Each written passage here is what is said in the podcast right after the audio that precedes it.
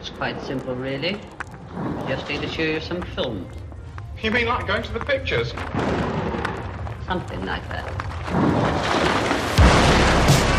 Drag it down.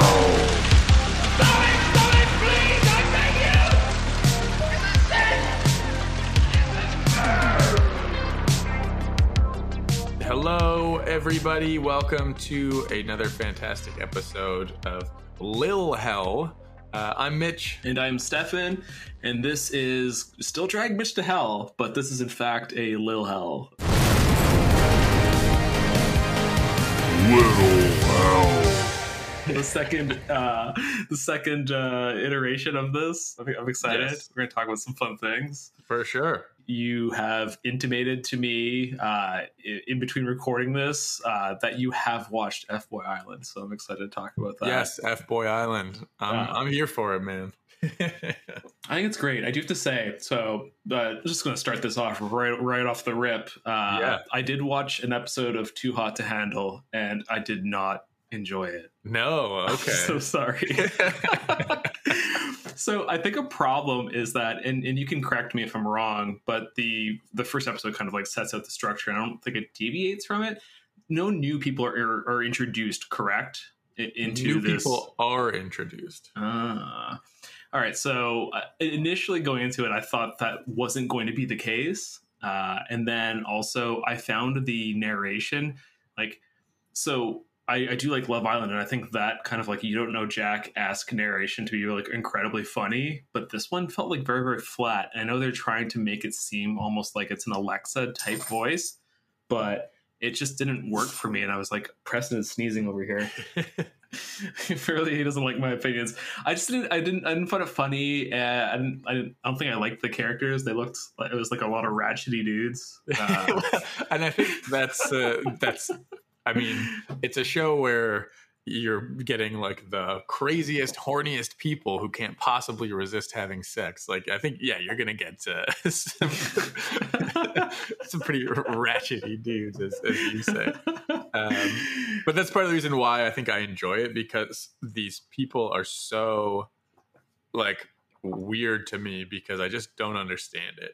I mean, sure, you know, the healthy, you know, sexual appetite, I understand, you know, having that or whatever, but uh but just the fact that it's like you can't have sex with any of these random strangers that you just met for I don't know a month or however long they're there, and it's like, oh my god, what are we gonna do? This is insane. It's like, no, no, just don't have sex with anyone. Yeah, and I mean, look, looking at the assortment of men, it seems like an easy proposition. you would think so. That's the other thing that fascinates me watching these shows. It's like you know, you see some guy. And you know, I think uh, maybe I just prefer my men in a more you know classically handsome sense. But you know, they put some of them up there, and I'm like, this guy's not very attractive. And then cut to you know one of these women being like, "Oh my god, he's so hot." I'm like, oh, okay. These, all of these guys look like they go to clubs on King Street uh, as soon as they open. I think that's a fair uh, assessment. uh, the the hugest indictment, character indictment, and physical indictment I can give anybody ever. Uh, th- that's the type of regional uh, conversation that you've come to love here. Uh, yeah, I don't know. Uh, yeah, I mean, if if if you didn't uh, enjoy it, I, I get it. You know, I'm not gonna say you have to keep watching because you know then you'll get sucked in, uh, which you know maybe would happen. You might become a little bit more uh, interested once the relationship dynamics start to happen, and then they throw new people in the mix, and there's the temptation of all these new people. But uh, it's it's I mean it's garbage TV is what it it is. Yeah. I mean, this this could have suffered the same consequences uh, as Love Island, where I had just watched F Boy Island and I was like, I found the holy grail. This is what television should be. Uh, and and and then I watched. I think I was out of episodes. Then we decided to give that a try because we're still on like the the high of F Boy Island, and Yeah. uh, and I've since become like pretty disinterested in, in the goings ons of of Love Island as well. Uh, okay, the F Boy Island is just taken over. Yeah, it's this this show is wonderful. Uh, I've definitely been enjoying it as well. Cool. What? What? Are, would you want to? Do you want to set this show up? So I'm sure nobody Hell listens to this podcast fucking watches FY Island. So I think we're I'm putting an uphill battle to garner attention. I love that this podcast, like, it's a lot of, you know, sort of genre or like, you know, niche sort of films that I would say probably not a ton of people, you know, like in sort of like a mainstream audience, if you want to label it as that, would watch. Um, and then it's like deviate from watching the gate and you know uh, videodrome and scanners and all these things to the most garbage reality tv show um, we, but we yeah cover a wide swath. By the way, I, I we I definitely have genre stuff to discuss. Yeah, yeah, I me just- too. I- yeah, I, I feel like we are not doing a good job of selling this segment to the like our listenership because we're not starting off with like uh you know genre related films. We're just like Right. starting just with dive FY right into And everyone's like, "What the hell is this show?" I'm tuning out, uh, and maybe that's a reasonable thing. I don't know, but we're gonna still Hey. do whatever the fuck we want. well, we're gonna sell you on it, listener. If you're not Yeah. interested in F Boy Island, get ready because by the end of this uh, segment, you're gonna be watching it. yes, So yeah, I guess I'll introduce it. Essentially, there's an island, and you've got three single ladies who are. Uh, I'd put this in you know quotes as looking for love. I don't know how uh, accurate that is, um, but they're looking for love. You know, they want a nice guy. They've been played before, um, and there's 24 eligible bachelors. Maybe some of them aren't even that eligible, but uh, there's 24 guys. 12 of them are self proclaimed nice guys, and 12 of them are self proclaimed F boys, uh, which is a fuck boy, essentially, uh, for anyone who's not familiar with this term. Um, yeah, so then, but the women don't know which ones are the nice guys, which ones are the F boys, who's there for the right reasons, and who's there just to try and get some money and maybe have a little sex. Uh, and it is fantastic. I, I love it so much. I absolutely love the. It feels like you're watching a like a uh, like a spy film or something. They're just trying to suss out who's the double they're the agent. worst spies. they're terrible. They're god awful spies. The uh, um, I love uh, old Garrett. Uh, I'm going to explain why. Wait, wait. Oh, old Garrett, like the Old guy Garrett. from the no, first not new. Garrett. New Garrett, uh, spoiler alert, claims to be a nice guy, but I, I contest that harshly. I, I think we're he's a- mixing up uh, names here because there were two Garretts in the first episode. One of whom was like the older guy who wrote the poem, and then this is Oh, oh, oh, oh, Jared. sorry, sorry, sorry. OG Jared. Oh, and Jared, new sorry. Jared. Yes, yes, OG Jared. so I enjoy OG Jared. Thank you for clarifying because uh, I think everybody knows at this point. I've said it multiple times. I'm really bad with names. Like I'm not good. like if I had to meet an assortment of people, uh, I almost always forget, and then I have to dance around the weird social experiment of like trying to talk to people and not actually knowing their names. but uh, so OG Jared, uh, I love the fact that he cosplays in like nerd attire and tries to adopt like a like uh like a uh, what I would call like a first year philosophy student's uh demeanor. like there's, there's a moment where he's trying to address new Jared and he's like, I'm gonna just rile him up and be the calmest person ever. And after like the briefest exchange, he's yelling at him.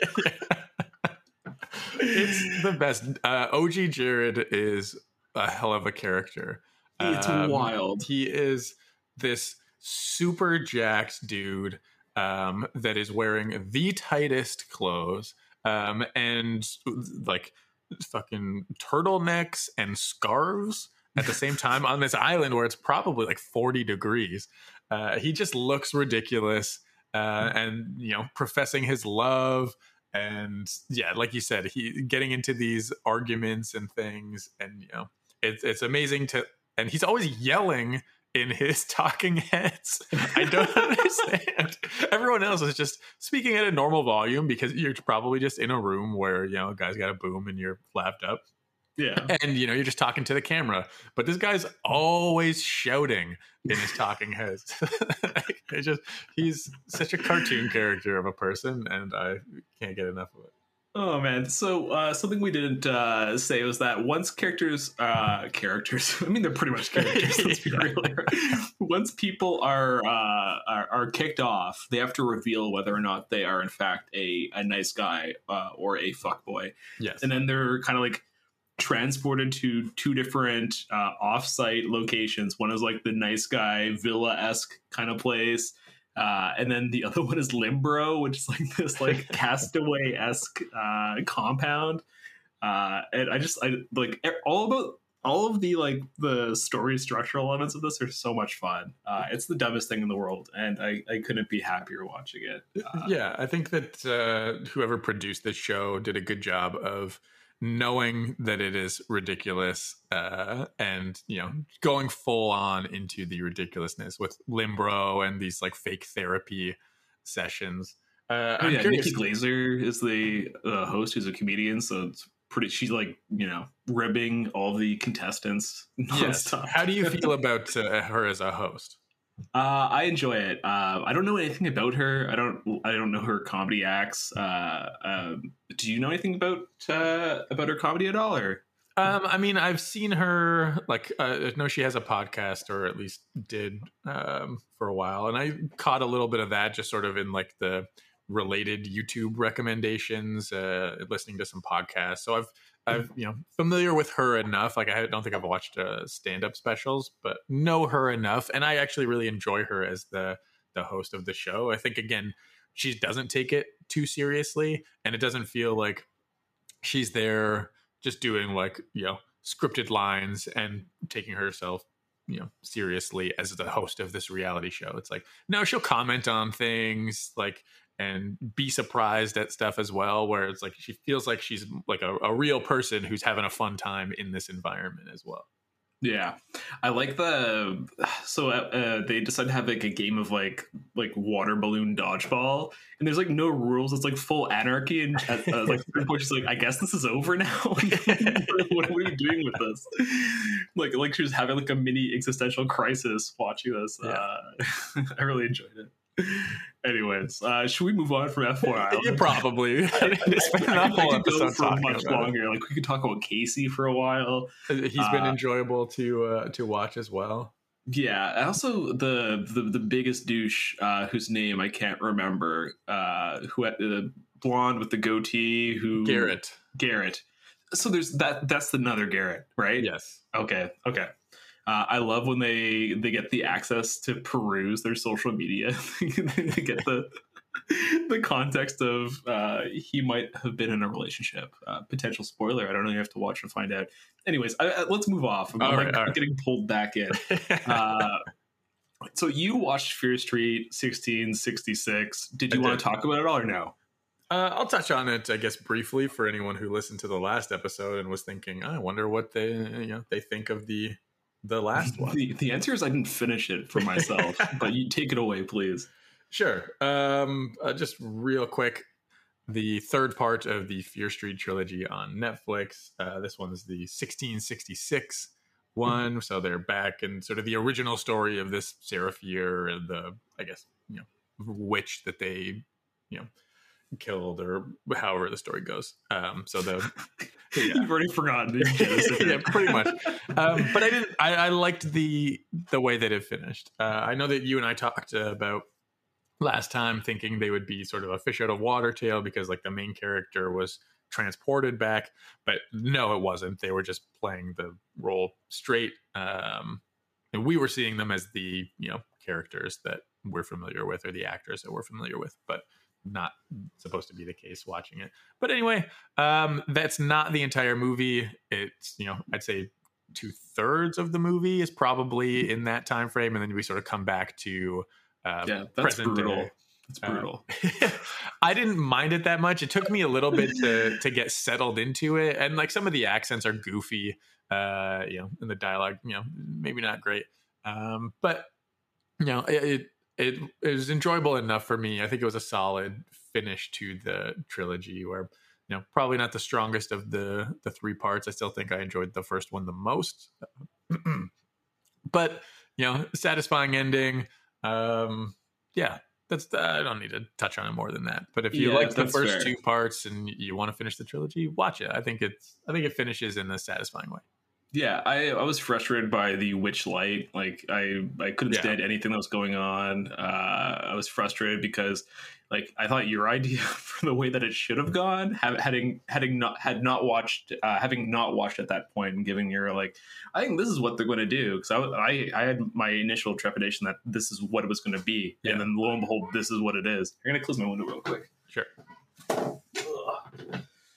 Um, yeah, Goddamn so I, kids I- on the trampoline again. Yeah, oh man, it is unending, unending. Uh, you know I love kids, Yeah. not at all. Uh, yeah, so I, I had my trepidation that it was just going to be, you know, uh, what uh, it was essentially. what it was. Yeah, just like a Yeah. humdrum period horror thing that just it, it was it was limp. I didn't like it. I thought it was Yeah. stupid. Uh, I'm to struggle to get back into it. Uh, but you know, I'll, I'll eventually watch it, and, and it'll be part of a, a little hell down the road. But that day is not today because I had to watch other stupid shit, uh, which well, I'm going to talk about. yes, tell me about the stupid shit.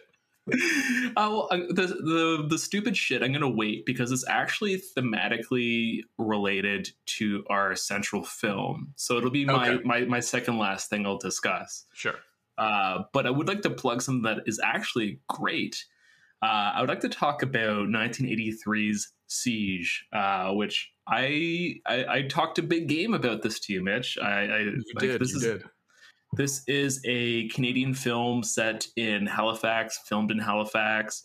Uh, and it takes place during the 1981, I believe, uh, police strike.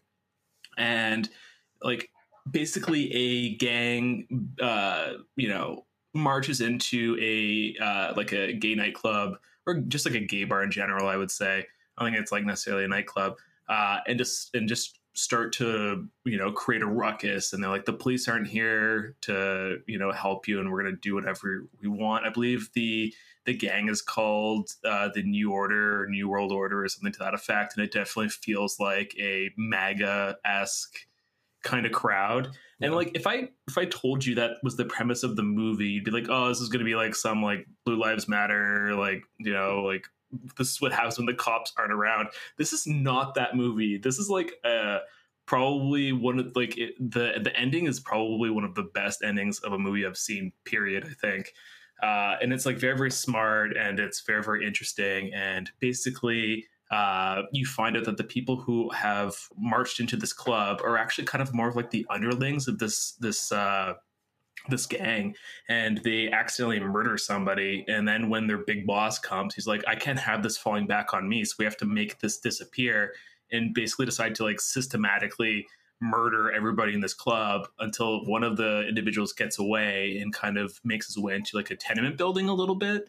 It, it definitely feels like lower income housing and uh, uh, it, it turns into like a siege film and it's just like a plus uh, a little bit of the acting is a little bit wonky in i'd say the first 20 minutes but from there it is like one of the tightest thrillers that i feel like uh, you know like green room owes a lot to um, uh, w- when we saw uh, simon barrett who wrote the the guest and, and uh, You're Next speak uh, like right before the pandemic. I think it was like the, our last outing before Yeah. before end of days. He had mentioned that this was a recommendation to him, uh, and he prefers it to Assault on Precinct 13. And I 100% agree. And I feel like this should be uttered in the same breath as you know Canadian genre movies like Black Christmas.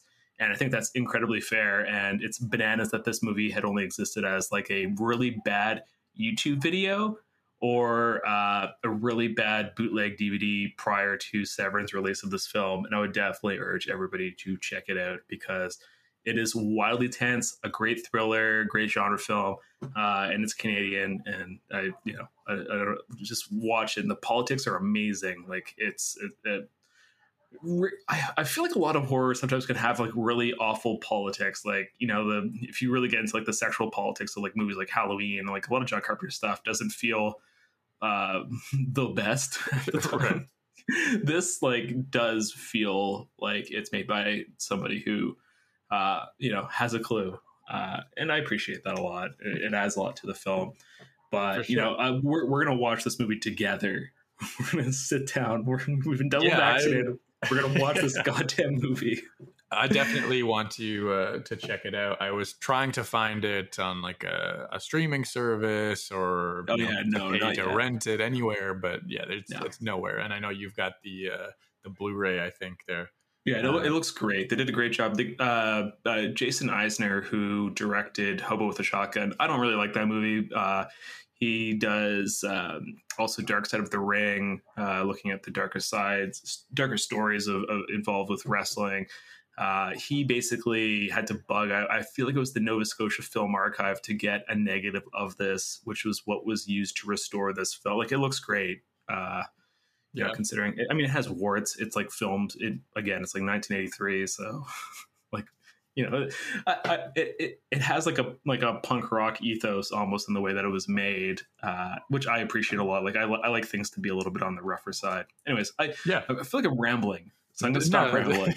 yeah, no, I'm excited to uh, to check it out, especially because like I have this you know notion of Canadian cinema that you know it's not the best uh, because you know we we don't have our own voice. We're right next to to Hollywood, uh, you know, and the states, which is you know the biggest, you know, one of the biggest film markets in the in the world, and we're just you know we get all of their content, and we don't have the money uh, to you know to compete with a lot of times, uh, and sort of our stuff gets lost, and so I you know Canadian cinema, I'm just kind of like meh.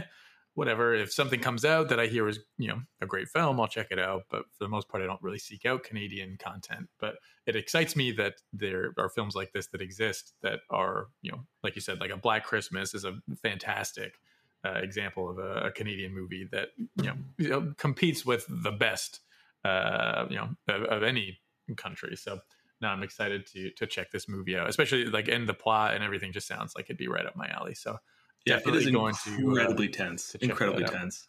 Uh, even from like a direction standpoint, I think you you'd love it, and it's like well edited. And there's like a, a lot of uh, you know dramatic irony where like the audience is like cued into like oh my god this person is missing this one thing that's going to give away like something really really crucial, and it really gets you involved in the story.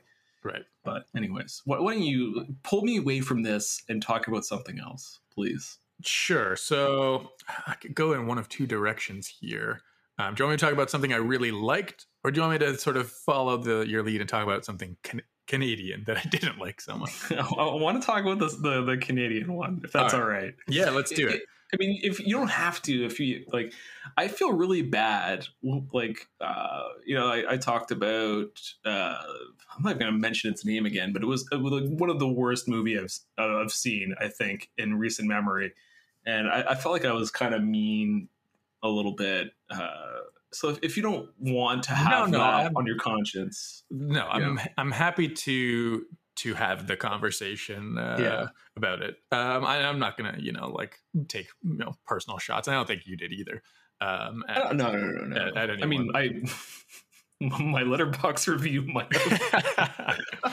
um, so yeah, I'm talking about the Oak Room, um, which I watched recently. It's uh, I think it's a Black Fawn uh, film, which is a you know sort of horror filmmaking you know I'm gonna say production company here in That's fair. Yeah, that's uh, correct. Ontario, um, who who make a lot of stuff, uh, you know, and not a lot of stuff that I've watched. Uh, to be fair, um, but yeah, I decided to check this out. It seemed like you know, and maybe it was just the people who I have on my Facebook or social media who I follow, who you know, it seemed like there was some positive, uh, you know, stuff going uh, around about this movie when it was playing some film festivals, and so I was like, okay, I'll I'll check it out. It sounds like it could be a you know a decent flick, uh, and essentially it's uh, a movie about people.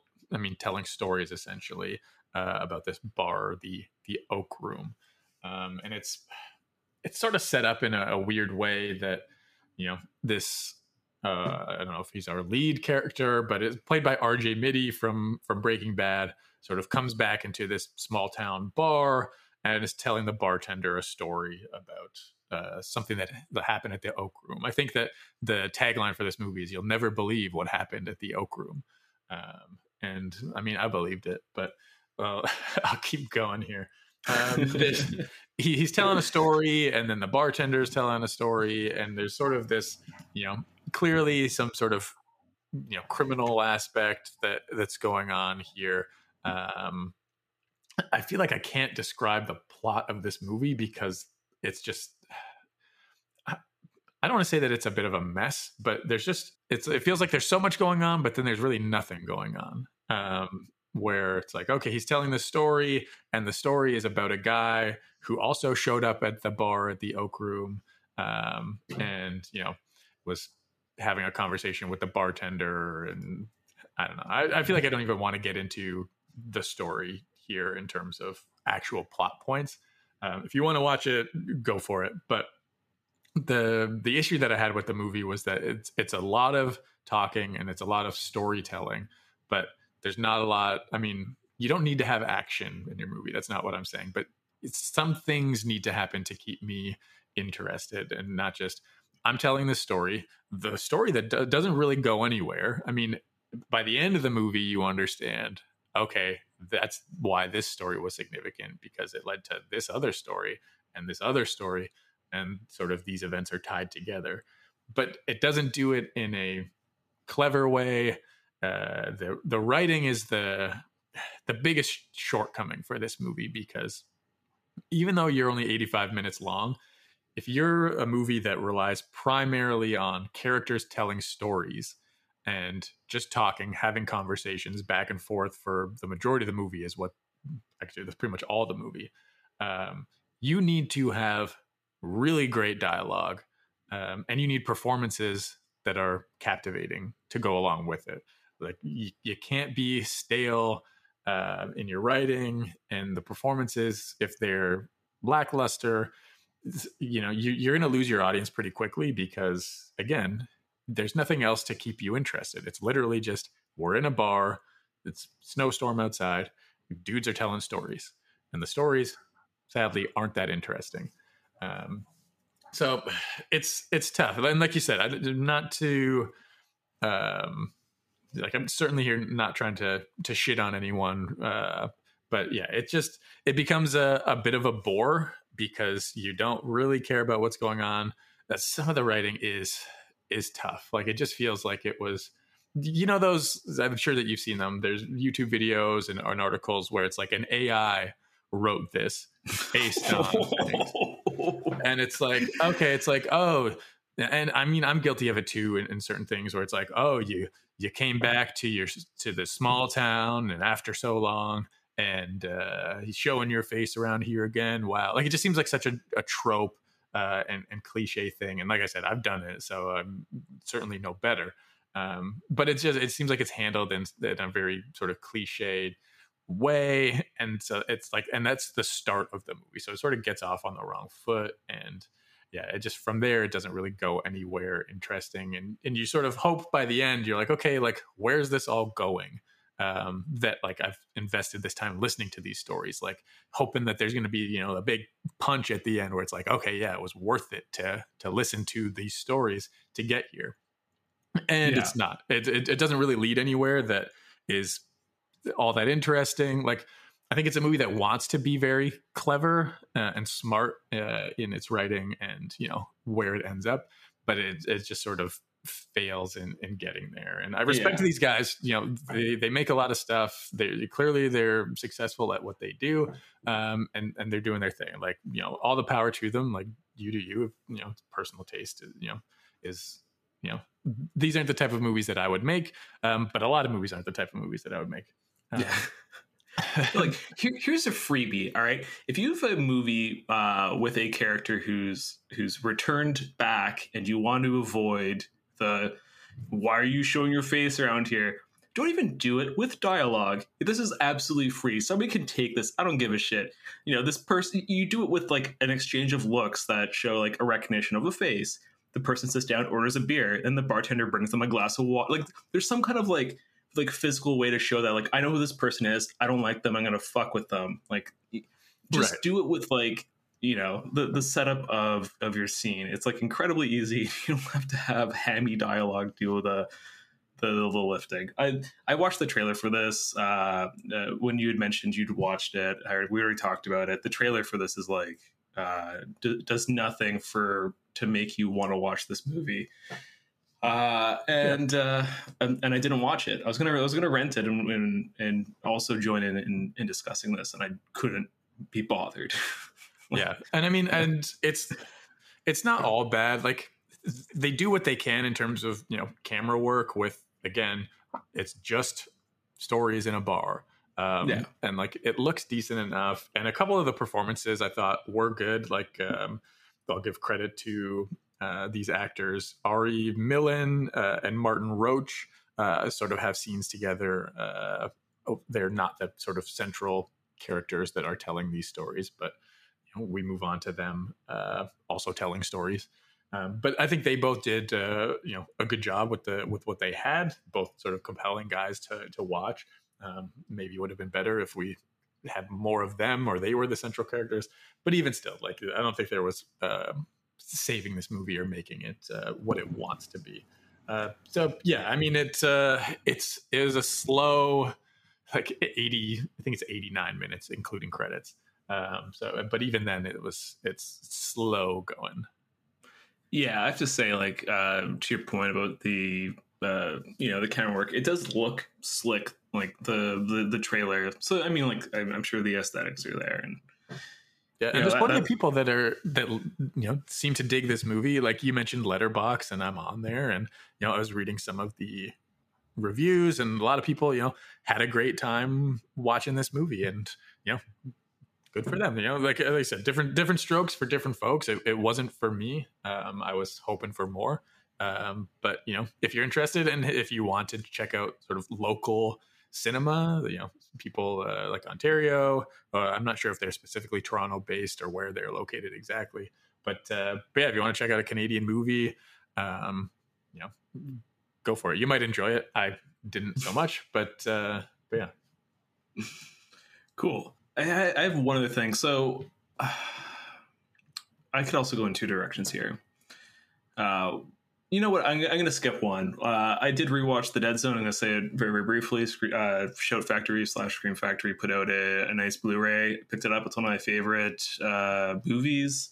I think it's an adaptation that greatly exceeds its source material. Uh, I mean, this is a book where uh, so there's a um, a character named Greg Stilson who's vying for uh, a Senate seat, and it'll be revealed that he'll eventually become the president and and, and be unhinged, and it feels very Trumpian uh, and. Um, and in the book, they establish Greg Stilson as being a villain by him like kicking a dog to death, uh, which is absolutely stupid. Uh, please don't do this to If it was- establish your villain. Kicking a child to death though would be right up your alley. I mean, I, that, I'd, I'd prefer that to be completely honest. At least that's something you don't see that often.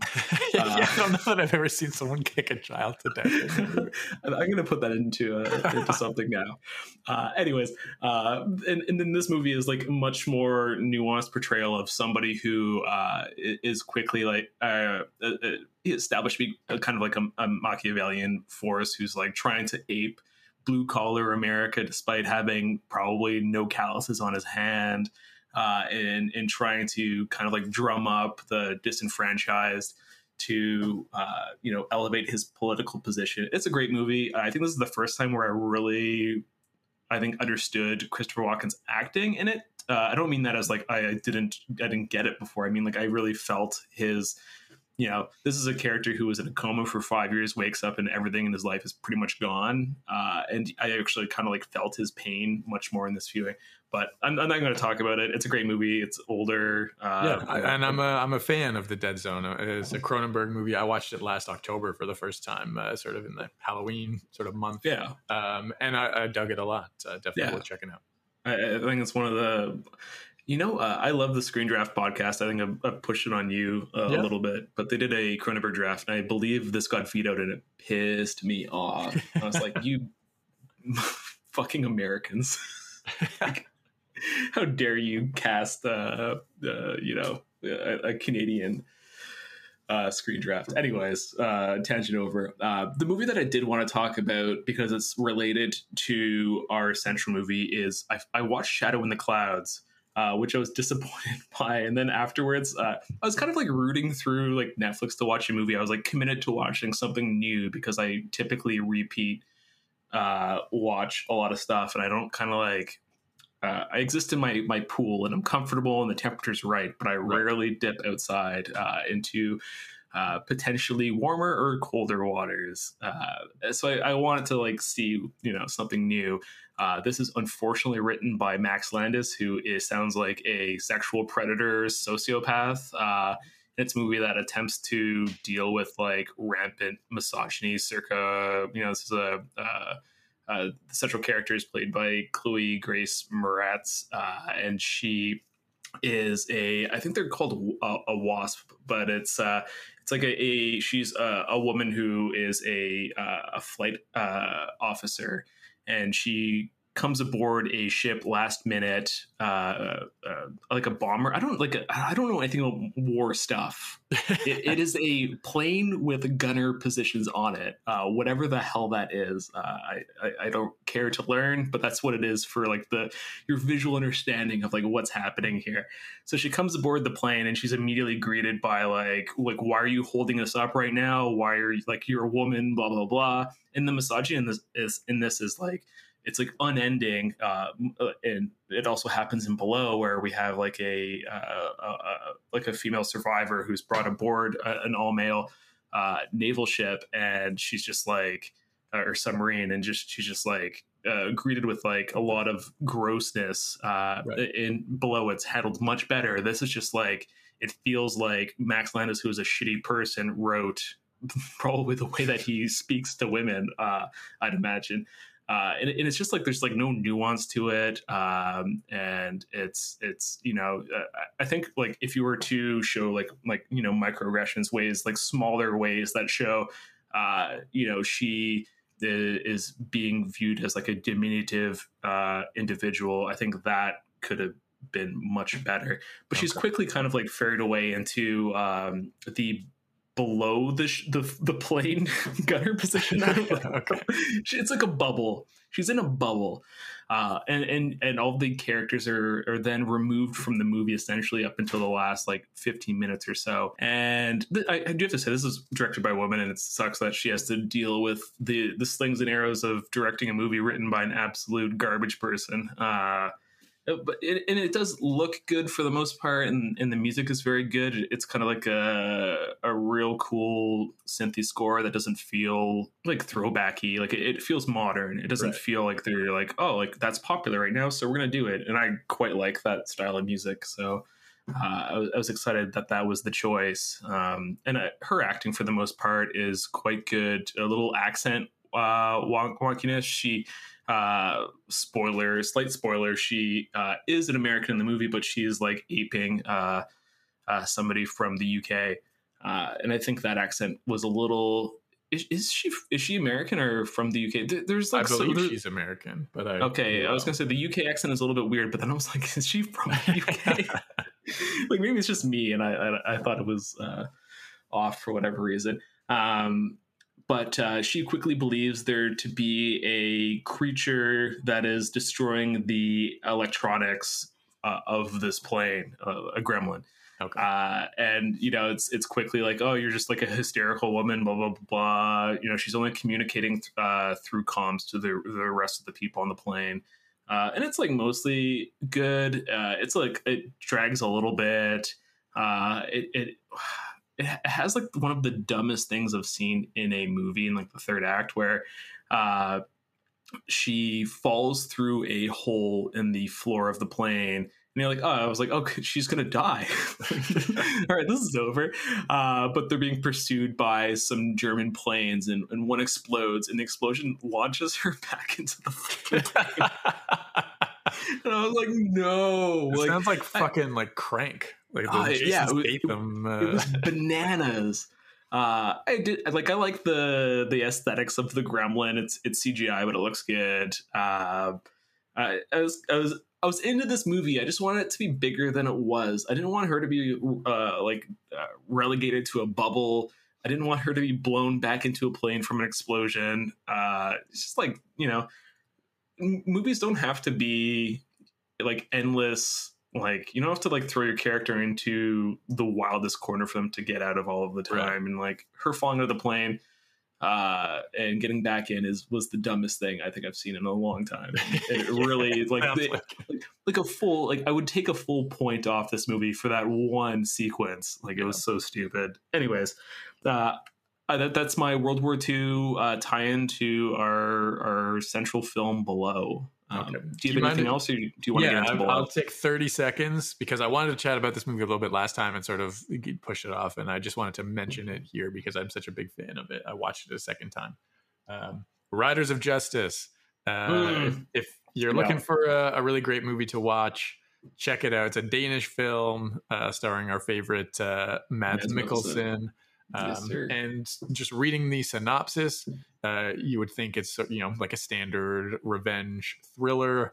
Um, essentially, the, you know, it's about a guy whose uh, wife and daughter are on a train that has this uh, like catastrophic uh, collision or malfunction uh, that kills a whole bunch of people on board, including um, Mads Mikkelsen's wife. Um, but his daughter is not uh, killed, so she survives, but the wife is, is gone. Um, and then he comes to find out that it may not have been an accident. This may have been like a, a planned attack. Um, and you know, then he's you know wants to sort of take care of things uh, on his end, like, like a revenge movie. Okay, who's responsible for this? And you know, I'm going to go take them out. But it is not your standard revenge movie. There's actually a surprising amount of humor derived from a couple of the other characters uh, who are involved in his, you know, his plans. Um, I won't get too much into the plot details, and I don't want to spend too much time on it because we've got a sort of central movie to talk about. But really great movie. Mads Mikkelsen's always fantastic. Um, if you're looking for a movie that's you know a thriller, has a bit of that revenge aspect, but it's a lot smarter than your you know typical revenge movie, watch it. It's excellent. I've watched it twice in the last few months, uh, and it's a new favorite of mine. Definitely, uh, definitely worth checking out. I'd wanted to watch it for this episode, and I just ran out of time. Uh, and I'm really looking forward to watching it. To be completely honest, uh, yeah, I, I I'll commit to having watched it uh, before our next Little Hell. That like it's a month. I can do it. If I can't do it, I should probably just pack my shit up and get the That's fuck right.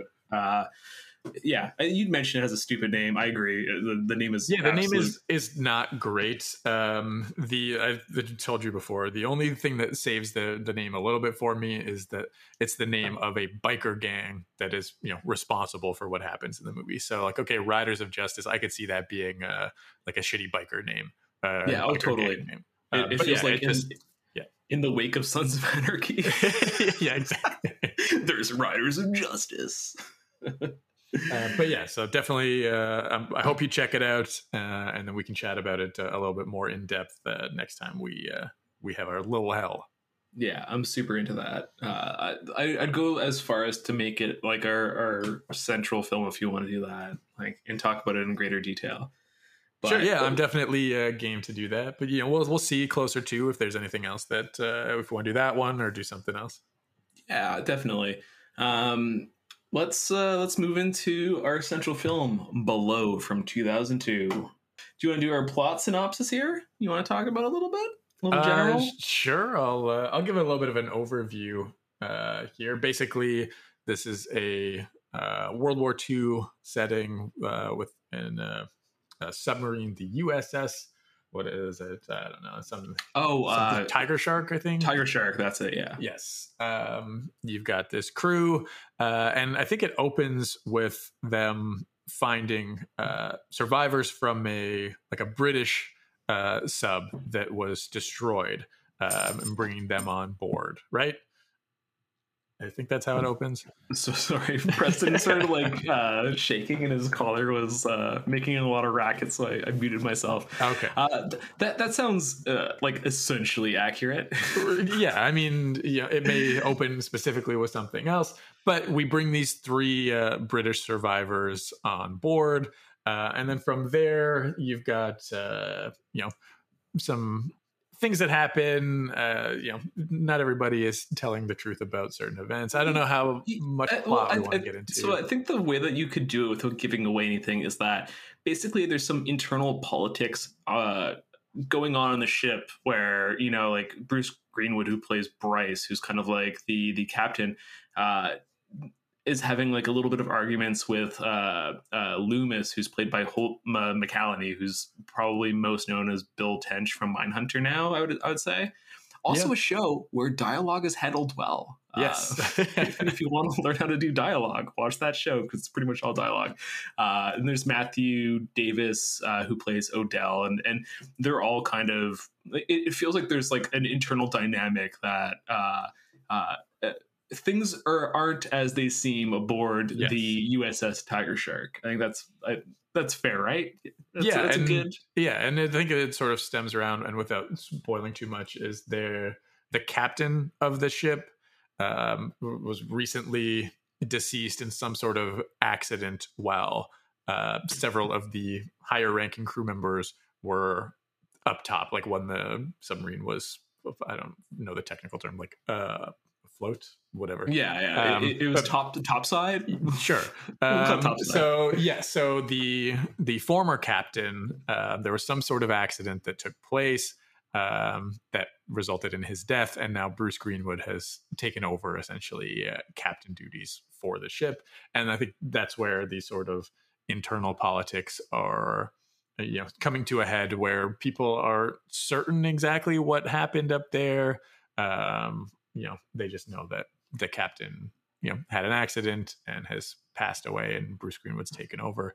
And things like you said things are start uh things start happening on the ship that are a little bit creepy. Like i don't know if you want to describe this movie to someone uh, like a kind of ghost submarine movie that'd be a poor way of saying it but uh Yeah, but yeah, like sort like sort of eerie things start happening. People start hearing some voices, uh, you know, some like creepy faces in the you know in the mirror or something, like seeing things that aren't necessarily there. Um, and it becomes very apparent that you know something sinister is is happening in this ship. I, I do like the so basically during the course of this movie they're being pursued by a German ship uh, that you know uh, they they drop depth charges in one of the most one of the more effective sequences in the movie I'd say where uh, you know these depth charges are like exploding around the submarine and then one doesn't explode and just graces the roof of the submarine and rolls aside as like the everybody's listening to the dragging metal sounds of this depth charge going across the the ship that i, I, I love this sequence i think it's great. Yeah, uh, but they are basically forced to be underwater for they have to like uh, discharge uh, it, it- it's a buildup of uh, of nitrogen right i believe Um, or helium it's or is it helium hydrogen hydrogen or Uh, yeah, I wait. don't know. No, that's what. No, no. I should say. I don't. I can't remember what it is. It's toxic. It becomes toxic at a, at a certain level, uh, and it does cause you to uh, become, you know, delirious. So there is like a question of like whether or not what they're seeing is a, a cause of that, or if there is Yes. something supernatural going on. And I, I thought that worked really, really well. Like it, it's not committing to. Uh, I don't. Well, I don't think it's committing to anything To like that the, the ship is haunted by a ghost. Ye- right. Yeah, I don't, no, I I, I'm with you. I don't think that it commits either, and I think that's a really strong aspect of the movie is that uh, because we've talked about a little bit about my sort of um, feelings on supernatural and paranormal stuff, you and, love it. and not to love say it. that I, I hate it, but I, I I'm more grounded in reality, and I like this idea of yeah, yeah, there could be this you know sinister stuff going on, or they could all just be losing their minds from the uh, buildup of this you know uh, gas that is uh, you know coming into the ship, and also you know being submerged in a fucking submarine uh, with all these other dudes in such close quarters. Uh, you know that sort of claustrophobic feeling um, that I'm sure eventually weighs on you heavily. Uh, and so I, I really like that. You know, there could be nothing happening apart from them all just sort of losing their minds. Um, you know, going a little bit uh, crazy, yeah, which is great. I really like that. Yeah. Uh, overall, what were your like? Was this a positive viewing experience for you, or uh, you know?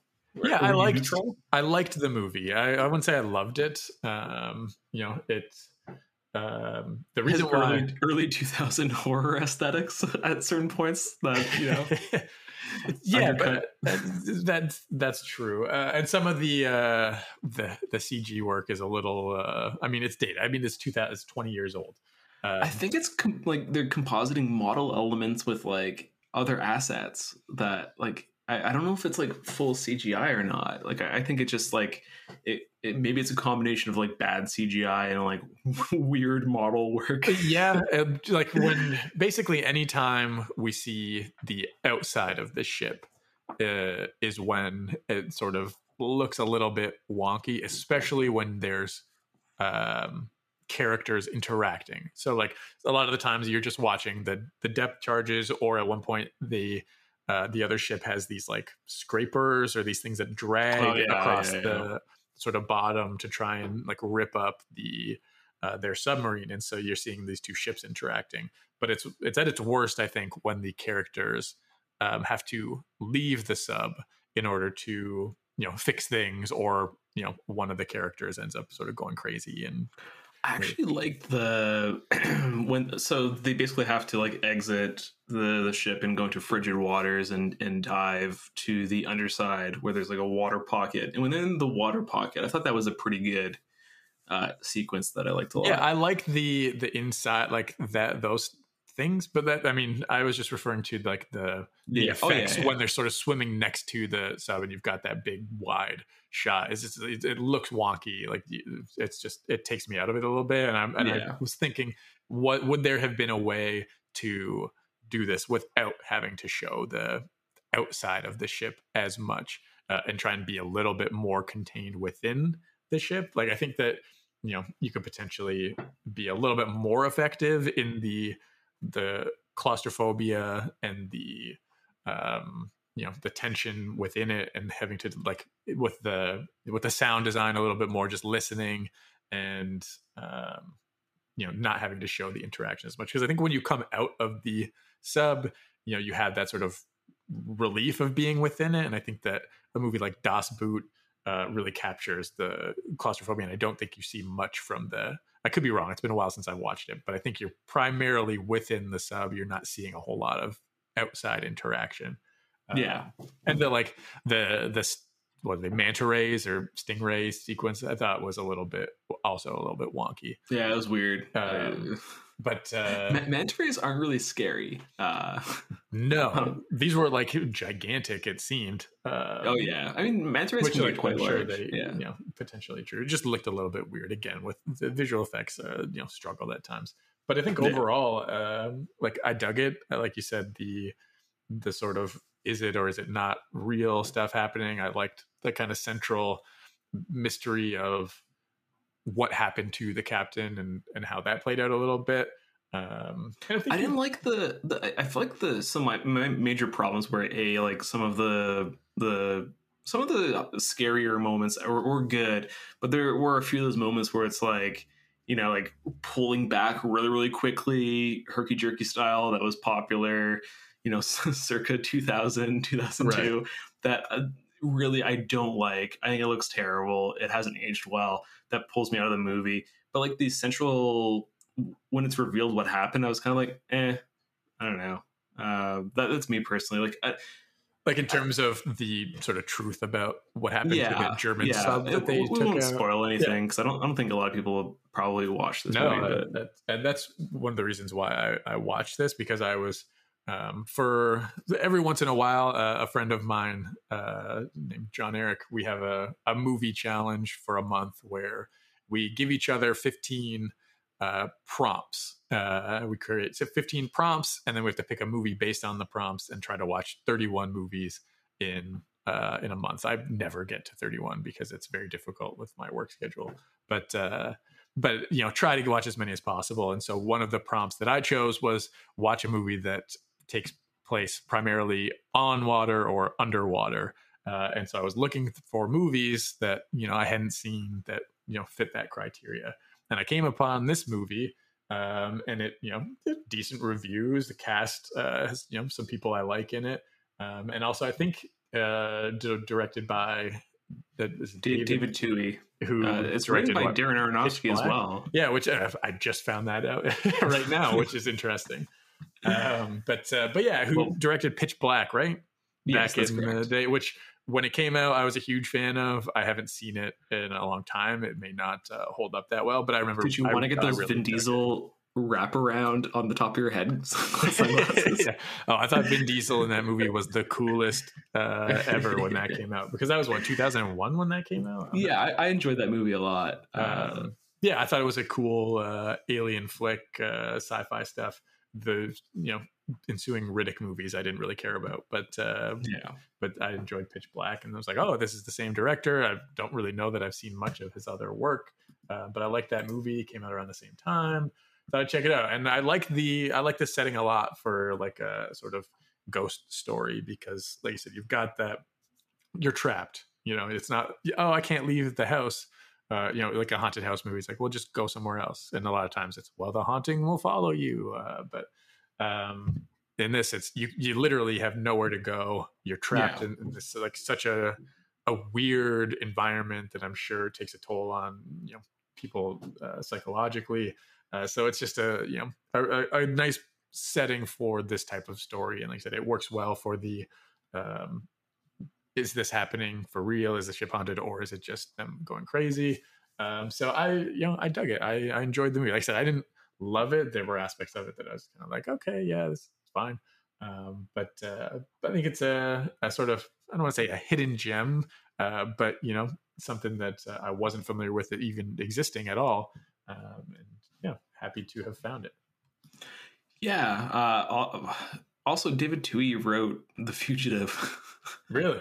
yeah, uh, and also GI Jane. I need to mention that for the second time on this podcast. I uh, I have not seen uh, GI Jane. I, it was on cable all the time, and I would find it, you know, watch ten minutes of it, and then that would be that. Some in theaters. But Um, uh, yeah, this guy he hasn't been up to much. I mean, he did Pitch Black 2000, below 2002 as far as directing, and then it's the two Riddick movies and A Perfect Getaway. Yes, uh, a perfect getaway is the is a thriller uh, about a couple. Uh, I believe perceiving another couple to be uh, pursuing them on a on a hike, uh, and, and and thinking that they might have sinister. Per, uh, uh, harbor sinister intentions for their fate, I guess. Uh, Yeah. and, and the, twist is that the the main couple are actually the the villains, The pursuing- baddies. Yeah. yeah, yeah, yeah, the baddies. Uh, he also wrote Critters 2, which is a movie that I I will defend, and I think it might actually be an episode of our podcast down the road because I grew up with the Critters movies and I love them a lot. Okay, I don't think I've seen any Critters movies, so I'll, I'd have to watch part one as well just to uh, get some context. But uh, I'm happy to do that. Definitely, definitely. That's necessary. The first one is is I would I would say like a legitimately like I think you'd actually enjoy it, and the second one becomes a bit more campy, and I think you might not enjoy it. Okay. Well, I mean, the, Um, just I had his uh, filmography up on Rotten Tomatoes, and the tomato meter is 25% for Critters 2. Uh, the audience score is people are stu- 36%. People are stupid. I don't know. you know, that's, my defense of this. Yeah. Uh, yeah, I don't know. I'd, I'd recommend Below. I think that if you haven't seen it, it's it's. I think it does a good job of its both at being like a thriller, a submarine thriller, and I think its horror moments are, are pretty good as well. Like I love the moments where they're trying to like, oh, we need to surface now, or it's going to be like, you know, we're not going to make it, and then them listening to like pings from other ships or like wondering if they've been detected. It's really really good. I, I quite enjoyed it. Um, Yeah, but, I think it's I think it's worth uh, a watch. Like I said, I don't think it you know reinvents the wheel or is you know this amazing film you're going to go back to time and time again. But uh, like I said, I think it's it's worth checking out. Yeah, definitely. I, I think that uh, should we move on to the reveal of what our next episode should be or will be? Yes. Do I even know what our next film is? Did you tell me and I I put it past you, and you probably forgot. okay. Well, now I'm going to hear it for the first time again.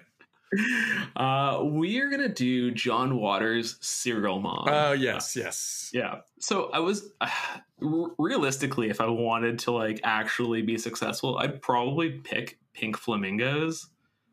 Uh, but I, Serial Mom is a, a, a more fun film to discuss. Uh, and Okay. I- you probably still won't like it, but we'll see. Uh, I really enjoy it. I think the performances in it are great. I'm super ex- uh, stoked to talk about it. You know, we John Waters is something we haven't discussed. Uh, Yeah, he's been we haven't discussed mentioned uh, a few times, but we haven't watched uh, any of his films. Yeah, I think I've mentioned Oh. him just in terms of, you know, one, I haven't seen any of his movies, but thinking that his uh, you know, style. his style is probably one that I wouldn't, uh, you know, wouldn't be my taste. Uh, Yeah. and, and just in that, like I think that Serial Mom uh, was mentioned by name uh, one time. Uh, Oh, but uh, interesting. yeah, I don't even know what we talk about. yeah, I'm not sure how it. Uh, I think on the last one or on one of them, it was you know John Waters or something by the way of John Waters was how one of the films was described. I don't know. Oh, maybe greener grass. Yeah, that, that feels like. Yeah. All right, so it's going to be Serial Mom. I'm excited to talk about John Waters. Uh, seeing him talk was, I think, my first like big film thing in Toronto to to go and enjoy. So uh, a little special connection there. I, I don't know. I, I really enjoy this movie. I think it's going to be a fun discussion. So Yeah, I'm looking forward to watching my first John Waters film and see how I enjoy it, or I- if I I'm think dragged that- to hell. Yeah, I think if I'm unsuccessful, I think next season we will go back to the well and, and do Pink Flamingos because that you're I'm 99% sure you're not gonna like that movie at all. Period. Amazing! I can't wait to not like it. This is, by the way, I, I picked this because we need the calm before the storm because I have a particularly grueling film Oh, that okay. I love, uh, and it, it it deals with like a lot of awful stuff, and I don't think you're gonna like it. Uh, but I, okay. it's such a weird movie. Uh, it- it's Belgium. That's all I'm to say right now. Um, All right. But get ready. all right. For now, why don't we just get the hell out of here and say bye? Sounds good. Bye.